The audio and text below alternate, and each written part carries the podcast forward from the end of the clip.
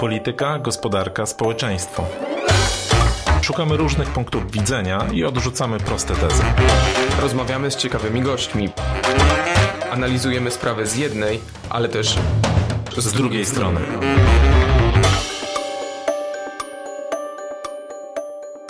Grzegorz Osiecki i Tomasz Żółciak. Witamy.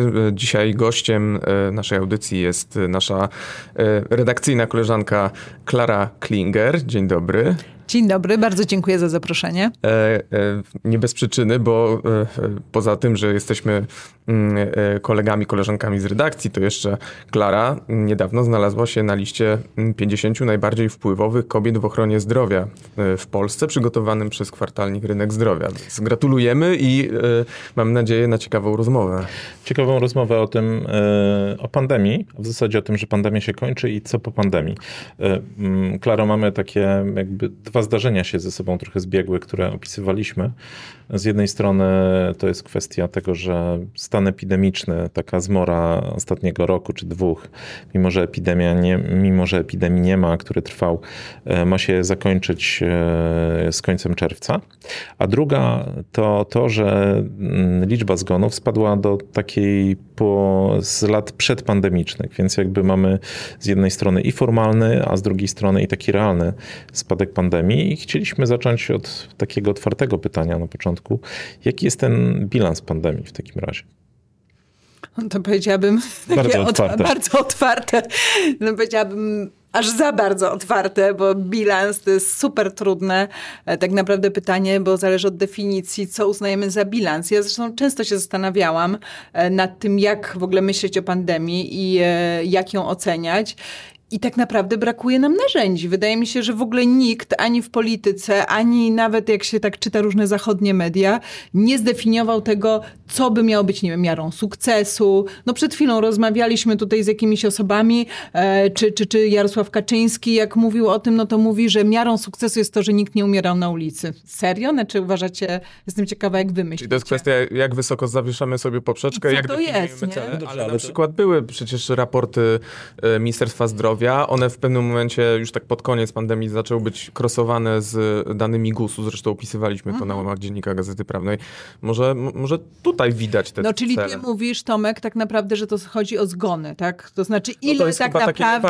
Ale to jeszcze jest tricky rzecz, dlatego że czy mówimy o zgonach covidowych i wtedy tak w tabeli na tle innych państw wypadamy całkiem nieźle. Tymczasem, no tak jak sam wspomniałeś, opisywaliśmy to razem niedawno, się okazuje, że tak naprawdę myśmy nie mieli też specjalnie dobrych narzędzi, żeby powiedzieć, że to był zgon covidowy, bo bardzo wiele zgonów było z innych przyczyn, a było wpisywane właśnie co, albo był z powodu covidu, a było wpisywane co innego. To znaczy, że możemy wziąć to, co z kolei ty, Grzegorz, wspomniałeś o tym, ile tak naprawdę w sumie nas zmarło. I to jest jakby, jeżeli od tego zaczniemy, czyli najbardziej drastycznej rzeczy, ile nas zmarło i że to będzie takim kryterium dotyczącym tego, czy sobie poradziliśmy, czy nie, no to nie wypada. No bo to ile nas zmarło? Zmarło w takim razie, nie? No zmarło około 120 000 z powodu COVID-u, ale doskonale wiemy, że jest taka wycofuję, takie stwierdzenie, które już weszło do takiej narracji osób, które dyskutują o COVID-zie i jest to pewne hermetyczne stwierdzenie, nadmiarowe zgony. Żeby to rozjaśnić, to powiemy, że chodzi o to, ile ludzi zmarło więcej niż taka średnia z poprzednich lat. No i Polska niestety tutaj była w czołówce państw, jeżeli chodzi o ten wskaźnik tak zwanych nadmiarowych, czyli większych zgonów. I myśmy niestety przez całą pandemię, to pokazywały dane Eurostatu w Europie, cały czas byliśmy na minusie. I pierwszy raz, co się wydarzyło, że de facto po pierwszych tam kilku miesiącach tego roku, pierwszy raz jest tak, że mamy nie tylko, że nie mamy nadmiarowych zgonów, ale zmarło nas mniej niż w tych poprzednich latach. Ale tutaj, i tu postawię 3 kropki, bo to znowu niekoniecznie jest dobra wiadomość, bo może świadczyć o tym, że ten bilans był jeszcze gorszy niż myśleliśmy. To znaczy, że ci, co mieli umierać, to już zmarli wcześniej zabrani przez COVID i de facto, że to chodziło o to, że te zgony były przyspieszone. I dlatego teraz mniej osób umiera, bo tak naprawdę wszyscy ci, przepraszam za brutalność tego stwierdzenia, po prostu już umarli, tak? Więc super trudne pytanie, co to jest ten bilans. Okej, ale to bo to trochę też, jak wspomniałaś o tych nadmiarowych zgonach i o tym, że Polska tam była w czołówce tej statystyki jeszcze do niedawna, to od razu przypomina mi się, że to jest trochę podobna kwestia jak przy inflacji, tak? No bo się pokazuje, że w Polsce jest wysoka inflacja, a potem zaraz jest takie odbicie, no okej, ale w krajach dookoła. No i to jest prawda, tak? Bo się okazuje, że jak zobaczymy sobie te nadmiarowe zgony, statystyki nadmiarowych zgonów, to faktycznie my jesteśmy, czy byliśmy w czołówce tych nadmiarowych zgonów, ale byliśmy w czołówce, którą stanowiły kraje Europy Środkowo-Wschodniej. I jakby tu pewnie jest taki problem z oceną, że z jednej strony no jechaliśmy w jednym wagonie z tymi krajami, gdzie ewidentnie przyczyny musiały być no, takie historyczne, tak? Zaszłości w służbie zdrowia, w poziomie życia całego państwa, całego regionu, a z drugiej strony no, mieliśmy jakieś własną ścieżkę, która powodowała, że tych zgonów no, pewnie było więcej niż w innych krajach tego regionu. Tak? I pytanie, które czynniki działały w takim razie, które czynniki mogły zadziałać na to, że no to nasza czołówka była taka, to nasze miejsce było na podium w zasadzie. No na tym niechlubnym podium. No, tak. No ja wam powiem jedną rzecz, że jak ja przeglądam i sobie ostatnio staram się rzeczywiście wrócić, żeby tak trochę już z oderwanym od tych emocji, no bo byliśmy na bieżąco, tak śledziliśmy tę pandemię, to żeby na to spojrzeć trochę z oddali i muszę wam powiedzieć, że to, co się stało w Bułgarii, to jest po prostu hardcore. Znaczy oni po prostu wybili, znaczy nie waham się, żeby tego powiedzieć, że wybili, czy w czasie pandemii dopuszczono do tego, żeby została wybita bardzo duża część ludności i to nie tylko w tych europejskich danych, ale to widać na tle światowych danych. Znaczy to jest przerażające. Co się wydarzyło? Oni taki model szwedzki chętnie przyjdę do was do kolejnego podcastu, żeby powiedzieć o Bułgarii. Tam na pewno jedna rzecz jest taka, że zaszczepionych jest, ja już nie pamiętam, ja nie chcę, nie mam w pamięci dokładnych cyfr, ale mam wrażenie, że tam jest około 40 albo nawet mniej procent zostało zaszczepionych. Też pewnie źle działająca służba zdrowia. No jakieś takie podejście może i byli bardziej schorowani. Nie wiem, Bułgarią się nie zajmowałam, ale zawsze wtedy myślę sobie, no to w Polsce nie było tak źle, jak przyjrzymy się Bułgarii. To, co ty, Grzegorz, powiedziałeś, tak? Że to zawsze relatywne, jak z inflacją. Na tle Bułgarii to jesteśmy w ogóle miód, cud, orzechy. Ale na tle takiej na przykład Danii, Szwecji, a nawet Włoch, czy innych państw, gdzie to się zaczęło i hulało, no to Polska naprawdę wypada źle. Ale to co o tym zdecydowało? No bo z jednej strony to będą właśnie te czynniki historyczne, o których mówiliśmy, tak? Czyli właśnie to, że byliśmy w koszyku KDL-i przed 89 rokiem i wiele innych rzeczy było. Wtedy jeszcze bardziej hermetyczne używasz sformułowania. Kraje demokracji ludowej, tak? Natomiast z tego koszyka, co spowodowało, że w tym koszyku, poza Bułgarią nie mieliśmy jakichś takich, mówiąc... No dobra, znaczy tak, ale... Myślę, że to zawsze jak zadaję to pytanie różnym osobom, które brały udział w decydowaniu, mówią, Nobel się będzie należał temu, kto odpowie, co tak naprawdę decydowało i co można było zrobić.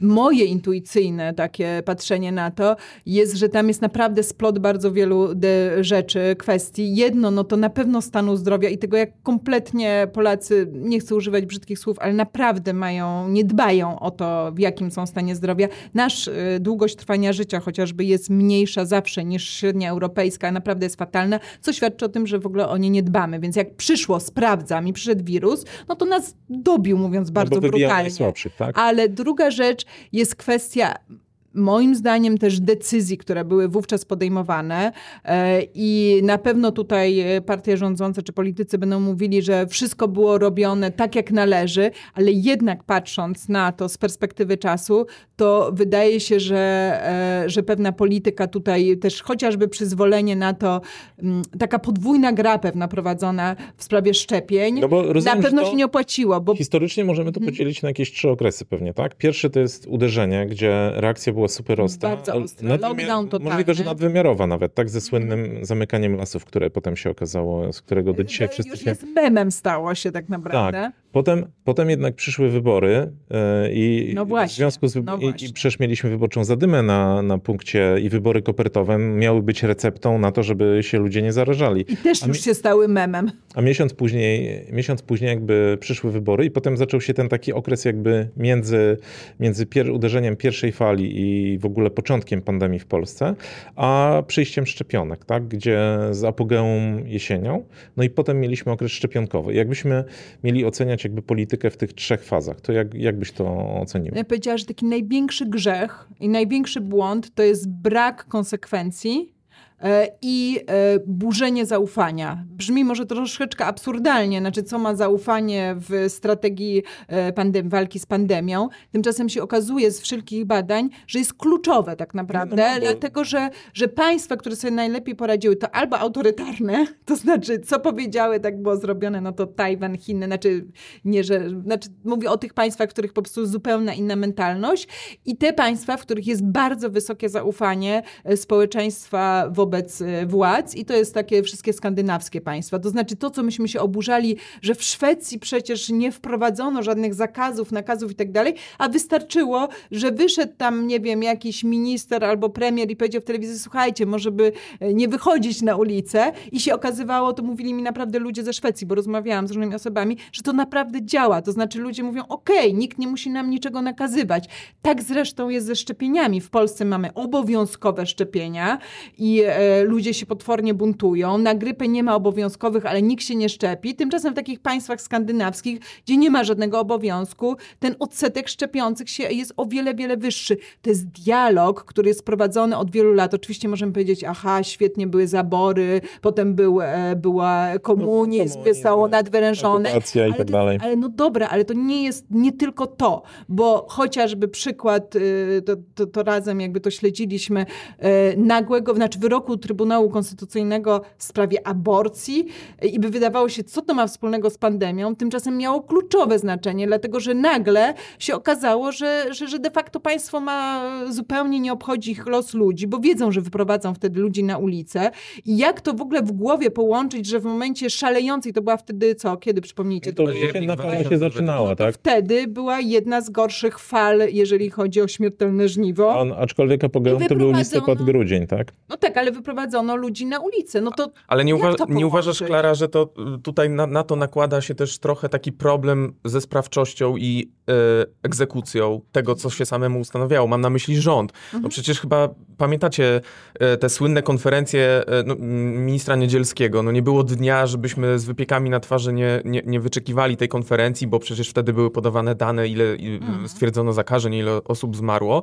Ale ja na przykład pamiętam te takie mapy drogowe, które rząd co rusz wyznaczał, przed każdą falą, wskazywał, że przy takim poziomie zakażeń będą takie ograniczenia, a potem będziemy z tego schodzić sukcesywnie. Ale no, te mapy drogowe szybko były, nie wytrzymywały zderzenia z rzeczywistością.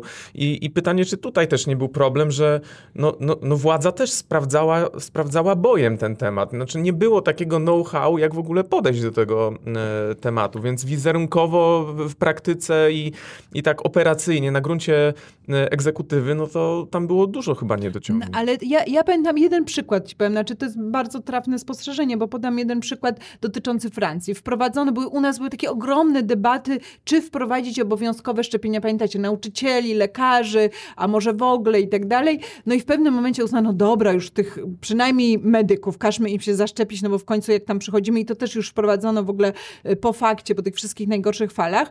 No i tak potem sobie sprawdzaliśmy tak naprawdę, jaka była, to jak ty powiedziałeś, sprawczość, to znaczy jakie to miało znaczenie. I oni potem jakby rząd mówił, to już dyrektorzy szpitali muszą decydować. Jak pytaliśmy dyrektorów szpitali, mówią, ale pani droga, no to jak my mamy zwolnić jakby lekarza, jak ja mam dwóch anestezjologów, jeden się mi nie zaszczepi, to ja mam go zwolnić. Znaczy w ogóle to były jakieś pojedyncze przypadki. Spojrzałam we Francji, pierwszego dnia, kiedy wprowadzono dokładnie taki sam zapis, 3000 osób zostało zawieszonych w prawie wykonywania zawodu. I teraz możemy się kłócić, czy słusznie, czy nie, ale to jest dokładnie to, co Tomek powiedziałeś. Chodzi o sprawczość i konsekwencje i budowanie zaufania. Ile było przecież mandatów wprowadzonych na ten, prawie w ogóle, znaczy ludzie naprawdę się nie, jakby mieli poczucie, że władza swoje, albo i być może rząd też miał takie poczucie, że jakby to była gra pozorów. Ale być może, nawiązując do twojego przykładu francuskiego, no może Francuzi, biorąc pod uwagę jakieś różnice, które są w funkcjonowaniu naszej i ich służby zdrowia, mogli sobie po prostu pozwolić na taki komfort lub dyskomfort zawieszenia tych 3000 osób. A u nas po prostu brakuje lekarzy, brakuje pielęgniarek. To jest zawsze w takiej dyskusji taki argument wytrych tak naprawdę. U nas nie można, przecież słynne powiedzenie, że w Polsce w ogóle nic nie można, bo my jesteśmy takim wyjątkowym narodem z genem sprzeciwu. No i teraz co, my mamy gdzieś ten gen w krwi? No, nie, no może, ja tego nie mogę wykluczyć. Natomiast chodzi mi o to, że ja rozumiem, że to jest jakiś dylemat rządzących, tym bardziej, że umówmy się, ale akurat przy władzy przez całą pandemię była formacja, która jakby, dla której jedną z takich jakby fundamentalnych kwestii to jest opowiadanie o tym, że koniec imposybilizmu i najważniejsza jest sprawczość, tak? Więc no i tutaj pytanie... nagle wychodzisz i się kompromitujesz, tak? No to ty, Tomek, powiedziałeś. No, powiedziałeś w zderzeniu z rzeczywistością. Pytanie, czy oni wiedzieli, znaczy oni, mówię w sensie decydenci, czy decydenci wiedzieli, że fikcyjną mapę drogową przedstawiają, czy mieli takie jakieś dziwne zaufanie, że może to było uda... różne kolory tych powiatów, prawda, że ten powiat jest żółty, ten jest czerwony. Tutaj nie można pójść do kina, bo jest czerwono. Ale jeżeli pojedziecie do powiatu obok, to tam już pójdziecie do kina. Znaczy, tam było dużo takich przykładów takiego bardzo prostego obchodzenia tych regulacji. Ale też kwestii szczepionek. Tak, dlatego od tego zaczęłam, bo pozornie władza czy decydenci naprawdę bardzo się postarali, bo to, co nam się udało, to na pewno organizacja, od strony organizacyjnej kwestii szczepień. To było naprawdę w porównaniu z innymi państwami, mieliśmy wszystkie te punkty, tam na początku oczywiście były, no to wiadomo, jakieś tam bałagan, zamieszanie, ale myśmy naprawdę bardzo sprawnie i dostawy, otwieranie punktów, ale de facto w międzyczasie było takie mrugnięcie okiem ze strony różnych polityków, przyzwalanie na to, że tak naprawdę wiemy, że część z nas się nie lubi szczepić i w sumie to my was popieramy. Ja wiem, że tutaj pewnie jakby siedział, nie ma możliwości się bronić, jakiś decydent to by zaraz oburzony powiedział, ale jak, to przecież kampanię, wydaliśmy tyle na billboardy, w mediach społecznościowych i tak dalej. Tymczasem po prostu ja pamiętam i tu powiem jeden przykład. Przypomnijcie sobie, co się stało w 2016 roku. Wtedy w ogóle pandemia to się wyglądało, że to jest jakiś, wiesz, film science fiction i tak dalej. Wpuszczono wtedy antyszczepionkowców do telewizji publicznej. Jeżeli się robi tak, i po co ich wpuszczono? Po co wpuszczono takie jakieś w ogóle nie wiadomo autorytety, które nie są autorytetami? Było ileś programów, ja sama dobrze pamiętam, i brak reakcji władzy. Żaden premier wtedy nie wyszedł. Nawet minister zdrowia, który tu w telewizji się szczepił, wtedy był Radziwiłł. A jak widzi w telewizji publicznej, że jest jakieś antyszczepionkowe akcje, to nie wychodzi, nie zwołuje wielkiej konferencji i w ogóle potępia, bo to się jakoś politycznie opłaca. Nie dość tego, wyszły badania bardzo duże przez NCBIR, może nie warto mówić NCBIR, to po cichu, ale w każdym razie te były rzetelne badania, zrobione duże socjologiczne, dlaczego ludzie się nie szczepili. Słuchajcie, połączono to z partyjnymi wyborami, no i czarno na białym widać, jakie jest przełożenie. Naprawdę zrobiono bardzo, bardzo je wnikliwie, patrząc na to, jakie było głosowania w danych regionach i tak dalej, nie tylko na deklaracjach respondentów, i wyszło, że jest powiązanie pomiędzy wyborcami partii rządzącej, a wyborcami opozycji, jeżeli chodzi o chęć szczepień i tych nie tylko covidowych, ale tych na odrę i tak dalej, i tak dalej. I tu może kończąc, czy przechodząc do takiego aktualnościowego wątku, czy to jak bilans, ja się nad tym zastanawiam, czy ten bilans można jakkolwiek powiązać z sytuacją wyborczą. Słuchajcie, minęły 3 lata, tak? Poczekaj, bo ja już się gubię, od pandemii ponad...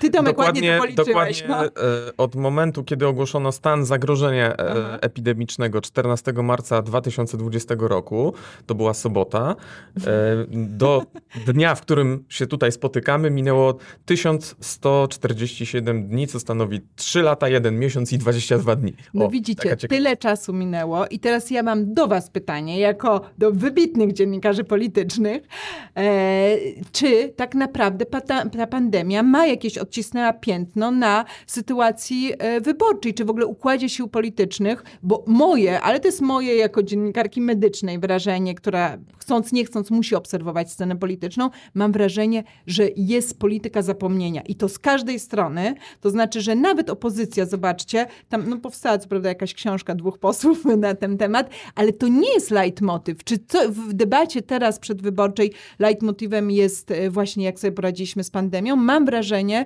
że wszyscy chcą odciąć, czy to jest... Nie, jednak opozycja ale dosyć... będzie to... Wraca w tych wątkach i przybija do nich pozytywnie. Który wpłynie na No ale to minęło, to ciężko, żeby coś było, no poniekąd już wpłynęło, znaczy może mało osób na to zwróciło uwagę, tak, ale jakby no pokłosiem tego, o czym mówiliśmy parę minut temu, czyli orzeczenia Trybunału w 2020 roku, jest trwały spadek notowań PiS-u, który nastąpił od tego momentu.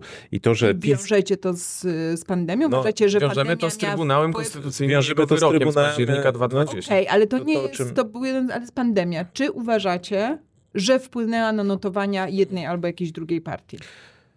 No nie, no mogła wpłynąć na notowania partii rządzącej. Pewnie na dłuższą metę jakoś tam jej notowania obniżyły. Bo tak? To jest trochę pytanie, co by było, gdyby nie był wyrok, prawda?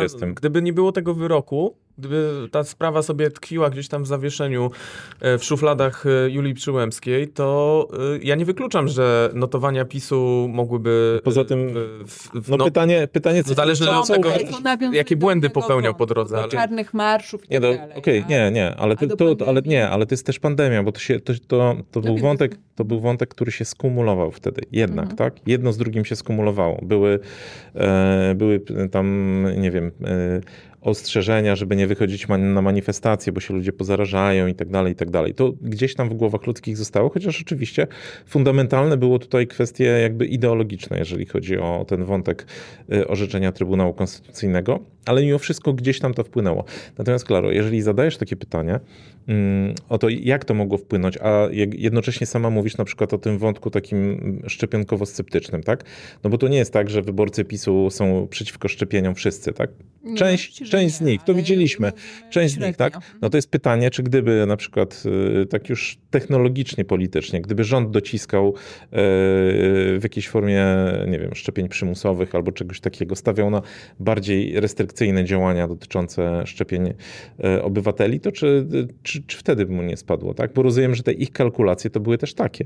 No tak, no bo my to musimy zadbać o naszych wyborców. Znaczy, jeżeli pytasz mnie, Tomek, znaczy pytacie mnie oboje. No, ale wtedy w drugą stronę, tak? Czy nie w taką, o której ty mówisz. Było błędem? Moim zdaniem błędem było to, że polityka, przede wszystkim były w międzyczasie wybory, prawda, prezydenckie, że polityka miała ogromny wpływ na podejmowane decyzje. No ale od tego nie uciekniemy. Znaczy... No nie uciekniemy, tylko teraz gdzie jest ta granica, tak? To znaczy w tym sensie lawirowanie, że trzeba było, że rząd musiał lawirować, czy partia rządząca musiała lawirować jeszcze bez bezwzględnego poparcia. Pamiętacie te wszystkie roszady w Sejmie, układziki dotyczące głosowań i handlowania różnymi ustawami. No ale to się zaczęło potem de facto, tak? No ale kiedy były paszporty covidowe czy różne rzeczy, że nagle polityka stała się takim, miała wpływ na to, że nie decydujesz merytorycznie, tylko politycznie. Ale Klara, ale nie o to chodzi, no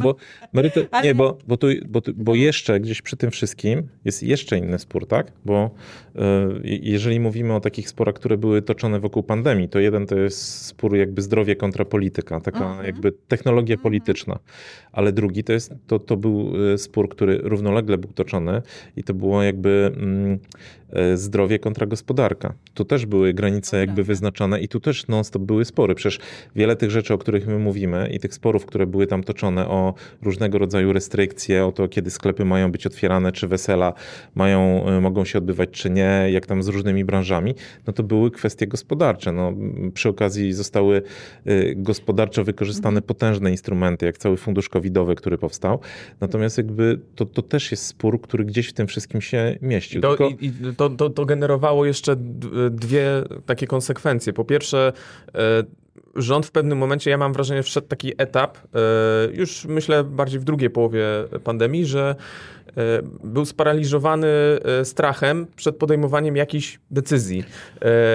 To była jedna kwestia, a druga kwestia, skoro mówimy tutaj o jakichś konsekwencjach politycznych, no to tutaj Konfederacja miała bardzo dobre pole do takiego... No i jaką ma teraz wyborczą notowania? Ale to trochę się zmieniło, bo jednak w czasie pandemii Konfederacja, taka frakcja wolnościowa, tak to nazwijmy, no mogła ruszyć w Polskę, raczej przez internet wówczas, ale ruszyć w Polskę, jeżeli chodzi o te hasła, no dlaczego odkażecie mi zamykać zamykać biznes, a te tarcze to są za słabe, dlaczego w ogóle przymuszacie mnie do szczepień? I to były bardzo nośne hasła i w pewnym momencie mam wrażenie, że rząd w dużej mierze zaczął dociążać na tej swojej wadze decyzyjności argumenty antyszczepionkowców czy wolnościowców. Znaczy brał pod uwagę, wpuszczał na salony w tym sensie, że w ogóle jest to partner do dyskusji. No dobrze, ale to można też powiedzieć tak, a czy w takim razie raczej nie brał pod uwagę tego, że wprowadzenie pewnych regulacji z góry okaże się nieskuteczne i w związku z tym wolał ich nie wprowadzać.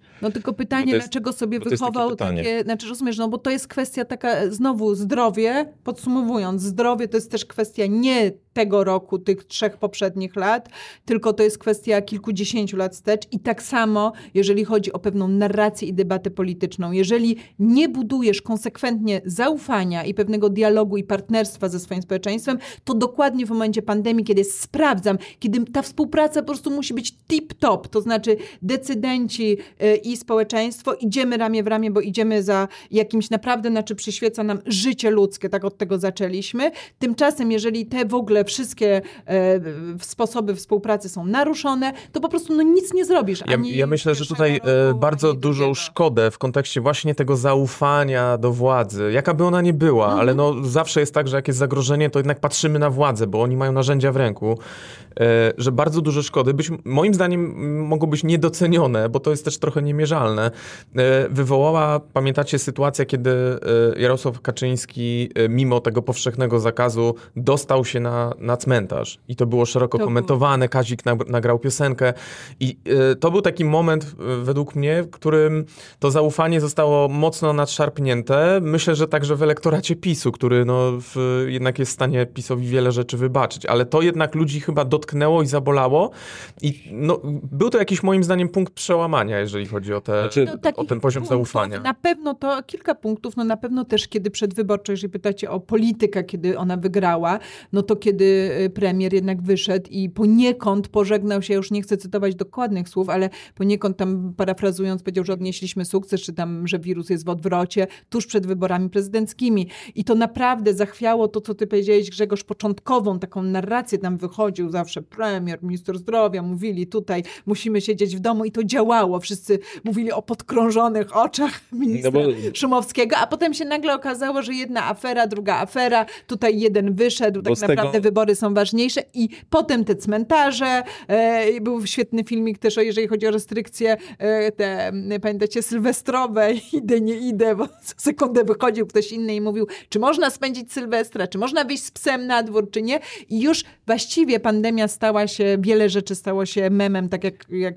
wspominałem. Można powiedzieć, że jakby, tak podsumowując pewnie, że jeżeli chodzi o dwa fundamenty, znaczy najpierw początek pandemii, a potem wprowadzenie szczepień, no to faktycznie rząd świetnie zaczynał. Znaczy bardzo dobrze, albo może nadrestryktywnie nawet, jeżeli chodzi o początek pandemii, tak? Że był tam konsekwentny, reagował szybko, brał doświadczenia z innych krajów, a potem to jakby rozmywało się w jakiejś polityce transakcyjnej, bo podobnie było... Ładne przepraszam, polityka tak? transakcyjna. No tak. Polityczny eufemizm. No dobrze, ale... To polityka to było jedno oblicze bardzo ważne pandemii, ale pytanie jak sobie poradziła ochrona zdrowia polska z pandemią, to znaczy na ile ona była skuteczna, to był główny instrument działania, tak? Ja powiem tak trochę złośliwie, że jeżeli polska ochrona zdrowia jest przyzwyczajona do działania w trybie permanentnego kryzysu, to właściwie w pandemii to nam graj, ponieważ po prostu tylko nam eskalował kryzys, ale przepraszam za żart, rzeczywiście dosyć tragicznej sytuacji. No prawda jest taka, że no, nie mogliśmy sobie poradzić dobrze jako ochrona zdrowia i można powiedzieć znowu relatywnie, to co ty Grzegorz wyciągasz jakby tak mocno, relatywnie pewnie jak na to, jakimi zasobami dysponowaliśmy, jaką liczbą lekarzy, co przed chwilą Tomek wspominał, tak i tak dalej, to sobie poradziliśmy pewnie nieźle, jak na to, co w ogóle mieliśmy do dyspozycji. Ale jeżeli tak spojrzeć, by przyjechał ktoś, nie wiem, z innego kraju, który nigdy o Polsce nie słyszał i miałby zrobić nam audyt, no to sorry, były zamykane, wstrzymywane operacje planowe, to naprawdę się przełożyło na to, jaki był potem tak zwany ten dług, kolejne określenie, które się pojawiło w czasie COVID-u, dług zdrowotny, czyli że ktoś nie poszedł sobie, nie wiem, zbadać czegoś, nie było jakiejś operacji, którą potem po prostu już się nie dało tak naprawdę zoperować. To było widać w statystykach śmiertelności, tak? Które na przykład są bardzo niskie, jeżeli chodzi o początek roku 2020, tak, czyli początek pandemii. Nie? Że pierwszy kwartał, kiedy wszedł lockdown, podwoływano operacje planowe i tak, tak dalej, i tak dalej. Było mniej interwencji lekarskich, więc paradoksalnie śmiertelność spadła, ale to nie było aż tak bardzo niespodziewane, bo tego typu wydarzenia kiedyś wystąpiły w Izraelu, a potem jakby to się zaczęło kumulować. Tak? Ostatnio byłam na konferencji i pokazali dane dotyczące liczby śmierci z powodu zawału. I zgadnijcie, w którym roku zaczął być spadek liczby zgonów z powodu zawału. I to taki utrzymujący się. W 20, tak? Tak, i utrzymujący się stale. Ja tak patrzę na te dane, tam to było też zabawne, bo to NFZ pokazuje dane, tam siedzą profesorowie, w sensie jakiś eksperci i widzę, że oni tak się odwracają, patrzą na te dane i są zafascynowani w sensie, że sami nie wiedzą, co z tym zrobić, bo się nagle okazuje, że mamy rekordowo niską liczbę umieralności zawałów. To jest pewnie to, że znowu pewnie bardzo dużo osób, które by były narażone na ryzyko śmierci zawału, umarło już wcześniej. No o czym to świadczy, to znaczy sobie poradziliśmy, nie poradziliśmy, dostęp do... A jeszcze jedna rzecz, która się okazała jakby symptomatyczna, co mam leitmotyw naszej rozmowy z kolei, czyli tego jednak braku zaufania i konfliktu, to znaczy permanentne spory pomiędzy decydentami, a lekarzami rodzinnymi, a szpitalami, a lekarzami rodzinnymi. No mieliśmy też kwestię jeszcze jedną, tak?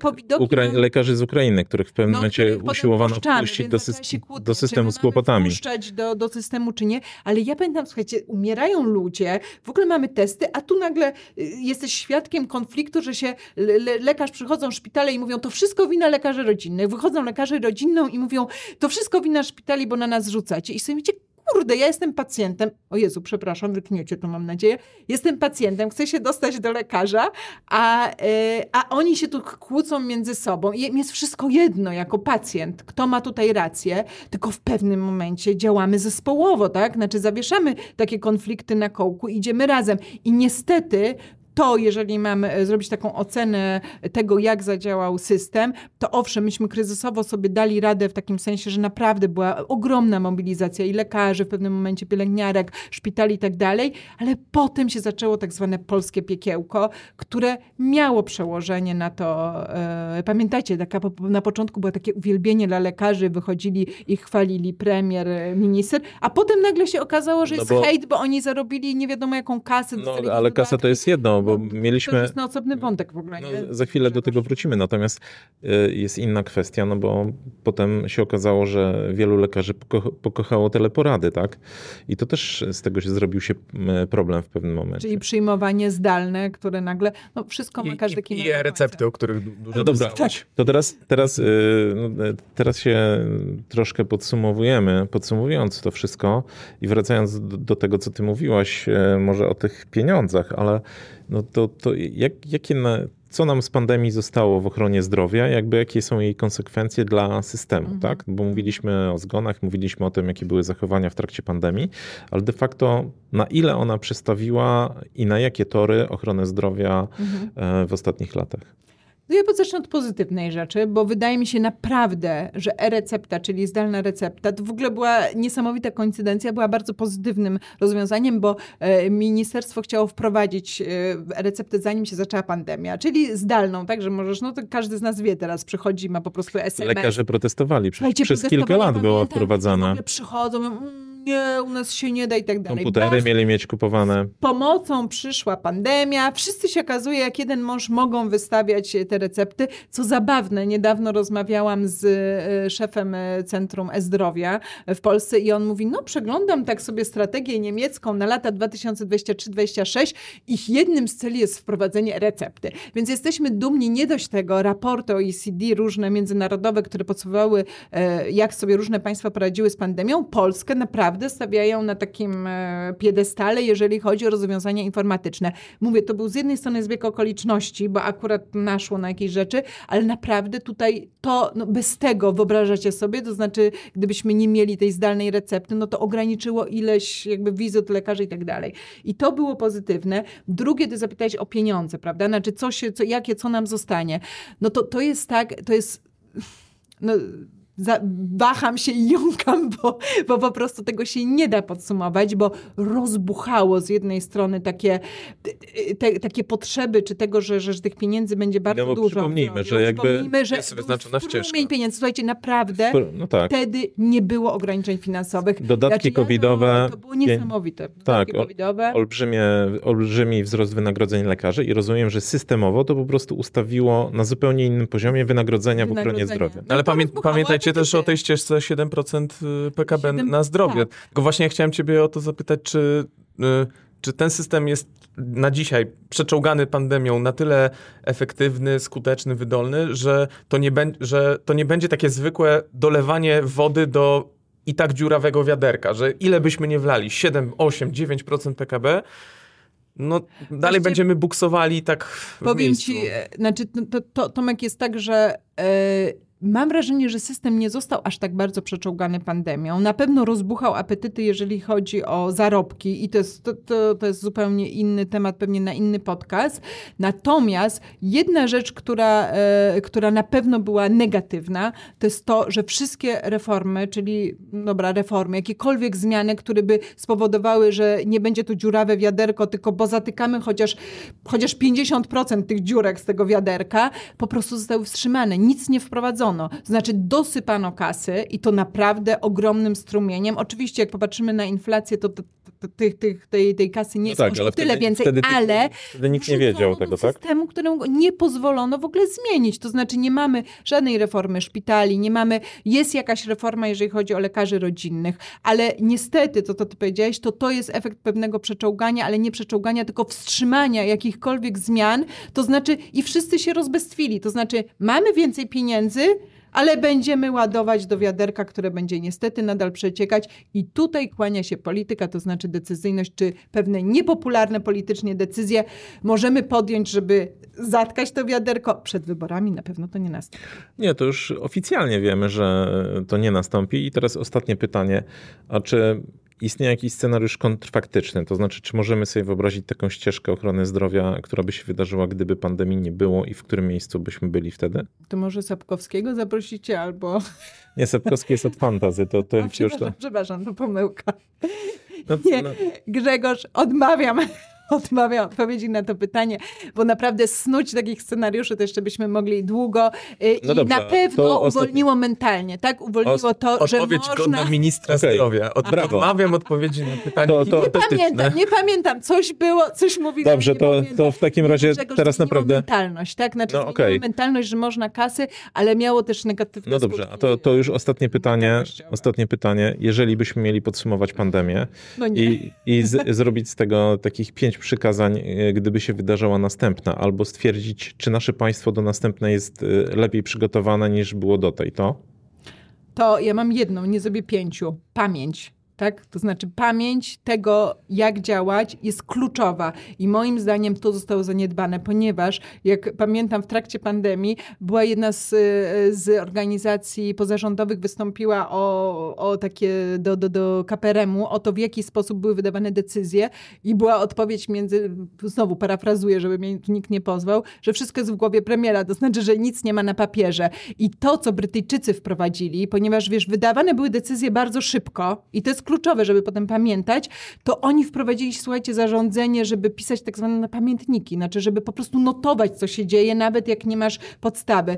W Polsce zostało to kompletnie zaniedbane, to znaczy jak będziemy mieli za kilka lat pandemię, to ja mam przynajmniej takie poczucie, mogę się mylić, obym się myliła, że ta pamięć i ofiarach tej pandemii, i o tego, w jaki sposób były pewne decyzje podejmowane i gdzie popełniliśmy błędy, bo na błędach człowiek się uczy, zostały skrzętnie zamknięte w czarnej skrzynce. Dobrze, to dziękujemy bardzo. Kiepskim akcentem kończymy tę rozmowę, ale to też potraktujmy to w kategorii takiego trochę ostrzeżenia czy przestrogi dla tych, którzy za chwilę albo utrzymają władzę, albo przejmą tę władzę, żeby jednak wyciągnęli wnioski z tego, co przeszliśmy przez ostatnie 3 lata. Dziękujemy, Klara, że byłaś z nami dzisiaj. Dziękujemy. Ja bardzo dziękuję za zaproszenie. I zapraszamy na część 2.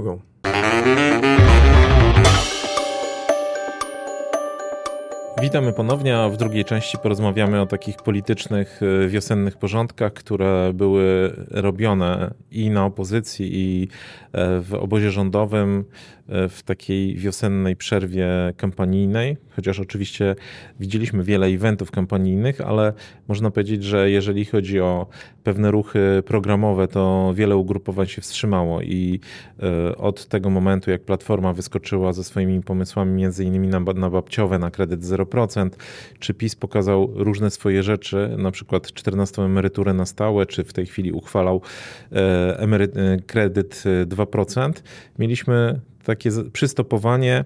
Rozumiem, że kolejna porcja pomysłów czeka nas na kongresach, które już wkrótce, ale jeszcze wcześniej trwa taki mechanizm porządkowania list i jest jedna rzecz, którą PiS jakby non-stop chce rozwiązać i cały czas ma z tym kłopoty. To znaczy 154 podejście do rozwiązania problemu KPO. Na czym ono polega? No cóż, PiS próbuje ten problem rozwiązać kreatywnością.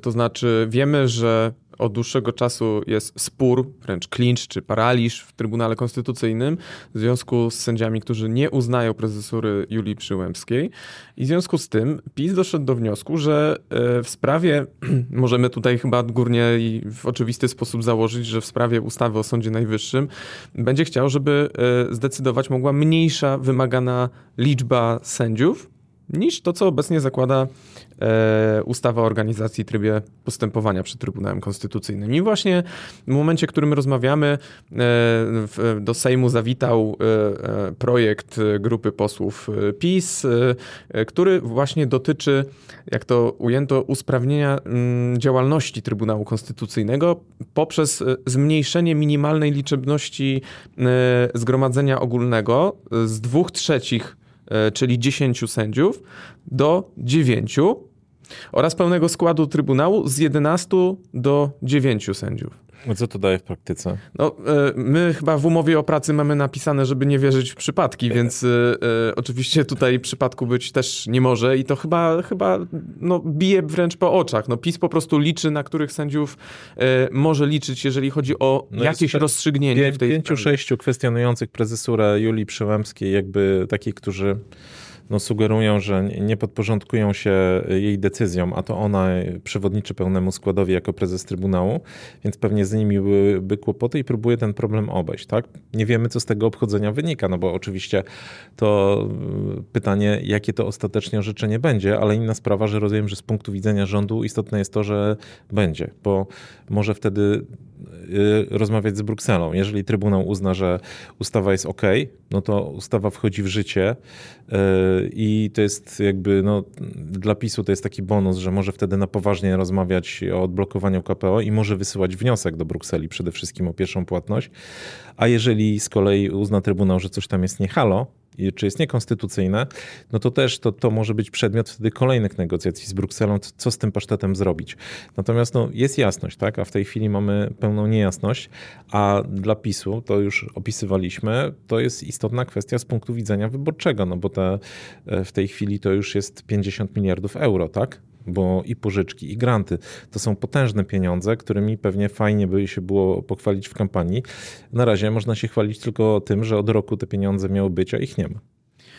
I wydaje się też, że w tej kwestii trybunalskiej PiS idzie w scenariusz, który jest dla niego taki najłatwiejszy do zarządzenia, czyli projekt poselski. Już wiele przecież takich sytuacji było, że pewne problemy czy pewne wyzwania PiS próbował rozwiązywać drogą poselską, bo przecież słyszeliśmy w takich nieoficjalnych rozmowach z przedstawicielami obozu rządzącego, że teoretycznie są też inne wyjścia, jeżeli chodzi o rozwiązanie tego klinczu z KPO. Na przykład były rozważania, a może wyjść z jakąś nową ustawą, już zapomnieć o tej, która utknęła w Trybunale i spróbować wyjść z jakimś innym pomysłem, tylko tutaj problem był taki, że tak jak mówił nam jeden z rozmówców, uznano, że to wyjście dotyczące przekazania części kompetencji w sprawach dyscyplinarnych z Sądu Najwyższego do Naczelnego Sądu Administracyjnego to jest najlepsza koncepcja, na jaką ten obóz po prostu wpadł i jest ona, jeżeli tutaj wierzyć tym zapewnieniom, wynegocjowana. A drugi scenariusz, który też był gdzieś tam rozpatrywany, ale mam wrażenie, że traktowany trochę jako ostateczność, no to było po prostu wniesienie skargi do TSUE na to, że nie są nam wypłacane te pieniądze z KPO. No tylko minusem tego scenariusza było to, że po pierwsze oczywiście nie wiemy, co powiedziałby Trybunał, Europejski Trybunał, a po drugie no to by tak naprawdę mogło zamrozić sprawę, nie wiem, na 2 lata. Czyli przecież do momentu, jak trzeba wydać pieniądze, każdy miesiąc, który mamy w plecy, no rzeczywiście utrudnia nam konsumpcję tych pieniędzy. Dla mnie to jednak symptomatyczne w tej całej historii jest to, że to jakby chcieliśmy, żeby było jak najlepiej, tak już parafrazując powiedzenie Czernomordyjna, a wyszło jak zwykle.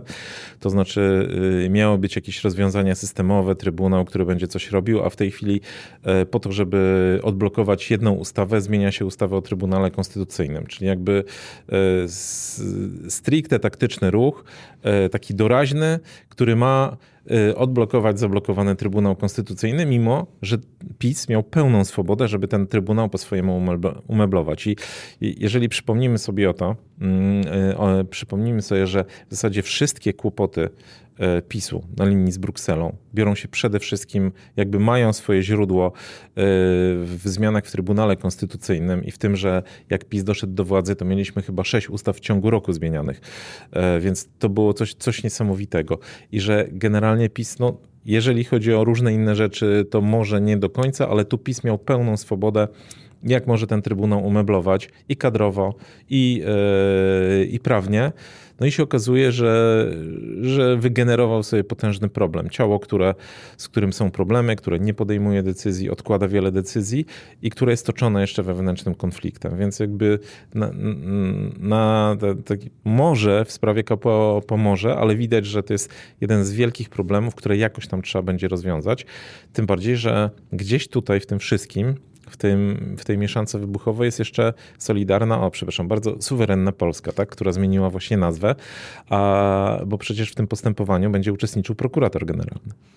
No i to też jest trochę takie symboliczne, że projekt dotyczący Trybunału Konstytucyjnego został wniesiony dzień po konwencji ziobrystów, na której faktycznie doszło do tej zmiany nazwy partii. A po co im to w takim razie? No właśnie, po co im to? Bo umówmy się, zmienianie nazwy partii na kilka miesięcy przed wyborami, no co do zasady wydaje mi się dosyć ryzykownym przedsięwzięciem.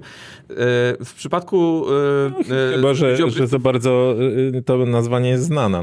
No właśnie, w przypadku ziobrystów problemem jest to, że nazwa Solidarna Polska też nieszczególnie się przebijała w sondażach. Ziobryści mogą moim zdaniem zapewniać o tym, że mają poparcie rzędu kilku procent. Ja do tej pory nie widziałem żadnego wiarygodnego sondażu, który by to potwierdzał. No ale widać, że oni też próbują się tutaj jakoś uporządkować, żeby zacieśnić szyki i jakoś się spozycjonować w stosunku do PiS, bo pamiętajmy, że za chwilę będą, albo już są w trakcie, kwestie układania list wyborczych. Ostatnio sekretarz generalny PiS-u Krzysztof Sobolewski na antenie Radia Z wspomniał, że ten proces układania list wskutek tego ruchu ziobrystów, no troszkę się cofnął, czyli rozumiem, że ta atmosfera się trochę popsuła, no ale wydaje się, że po prostu Zbigniew Ziobro musi brać pod uwagę scenariusz, w którym rzeczywiście głos Ryszarda Terleckiego zostanie głosem dominującym w PiS-ie i się po prostu obie strony pożegnają w sposób taki ostateczny i skuteczny. Ja szczerze mówiąc raczej wątpię w taki scenariusz, chociaż w polityce wszystko jest możliwe. Tego nikt nie chce tak naprawdę Zjednoczonych. No bo się nie opłaca, tak? Znaczy taki scenariusz pewnie byłby najbardziej prawdopodobny, gdyby PiS był pewny, że nie ma szans w ogóle na władzę w kolejnej kadencji. To wtedy być może Jarosław Kaczyński doszedłby do wniosku, że skoro jest w brydżu taka zasada zrzucanie karty przegrywającej na przegrywającą, że skoro i tak nie ma szans na władzę, to okej, to lepiej pozbyć się ziobrystów, licząc na to, że nie przejdą 5% progu, a potem się martwić, co dalej i konsolidować się. Ale rozumiem, że tego nie ma, więc być może jest tak, jak pisała Wirtualna Polska, że celem Ziobry jest to, żeby zacząć negocjacje z punktu widzenia koalicjanta PiS-u, takiego, no, który nie będzie kwiatkiem na listach PiS-u, a będzie osobnym podmiotem w zestawie koalicyjnym.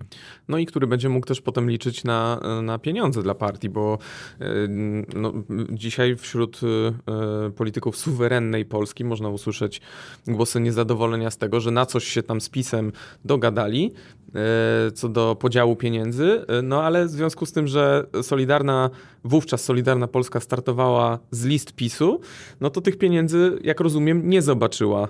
Komitet koalicyjny trochę zmienia zasady tej gry i być może właśnie to też jest jeden z punktów, który chce osiągnąć Zbigniew Ziobro. A to nam pokazuje, że jakby wchodzimy w taki gorący okres sporów o listy wyborcze, które będą dotyczyły i relacji między różnymi ugrupowaniami, ale także relacji jakby wewnątrz ugrupowań. No bo na opozycji też w tej chwili ten proces będzie przebiegał, nie? I w Platformie Obywatelskiej, gdzie no, regiony już miały wskazać 5 posłów, którzy będą stanowili czołówkę w poszczególnych posłów i posłanek okręgach wyborczych. Tak, bo to jest istotne, no bo tam jest suwak, tak? Więc będą w tej 5, w jednym składzie 5 będą 3, 3, 3, 2 kandydatów i 3 kandydatki, w innych odwrotnie. Natomiast na pewno jest tak, że tu też będziemy widzieli jakieś tarcia i wewnątrz Koalicji Obywatelskiej, ale no, pytanie, jak się poukłada Hołownia i jak się poukłada Hołownia z PSL-em i wreszcie, czy gdzieś na horyzoncie jest coś większego. No i oczywiście kwestia Paktu Senackiego, który też wydaje mi się, że w trochę trudniejszych okolicznościach powstaje niż w 2019 roku. No tam jednak był ten efekt zaskoczenia, tutaj tego zaskoczenia już nie będzie. Widzimy, że dołączają do tego wyścigu o Senat kolejni gracze. A propos tego układania list wyborczych, no to tutaj opozycja też ma pewien dylemat, bo z jednej strony chodzi o to, czy kogoś bardziej się opłaca wystawić do Senatu, czy może jednak do Sejmu, gdzie mógłby się okazać taką bardziej skuteczną lokomotywą wyborczą. A druga kwestia, no to są te kontrowersyjne kandydatury. Mówi się o kandydowaniu Romana Giertycha, o Ryszardzie Petru. No, jest spore grono tych, którzy no, nie chcą w ramach Paktu Senackiego firmować tych kandydatur potencjalnych. No i widać, że tutaj też będą te tarcia dosyć mocno widoczne. No, zobaczymy, myślę, takim probierzem tego, jaka jest atmosfera po stronie opozycji, będzie marsz, który organizowany jest na 4 czerwca przez Donalda Tuska. No pytanie, kto tam się pojawi, a może nawet ciekawsze, kto tam się nie pojawi. No i pewnie będziemy mieli cały odcinek o takich najbardziej kontrowersyjnych potencjalnie po wszystkich stronach wyborczej sceny postaciach, które będą startowały albo których start inni będą utrudniali. No ale to dopiero w przyszłości. Za ten odcinek dziękujemy bardzo. Dziękujemy, do usłyszenia. Polityka, gospodarka, społeczeństwo. Szukamy różnych punktów widzenia i odrzucamy proste tezy. Rozmawiamy z ciekawymi gośćmi. Analizujemy sprawę z jednej, ale też z drugiej strony.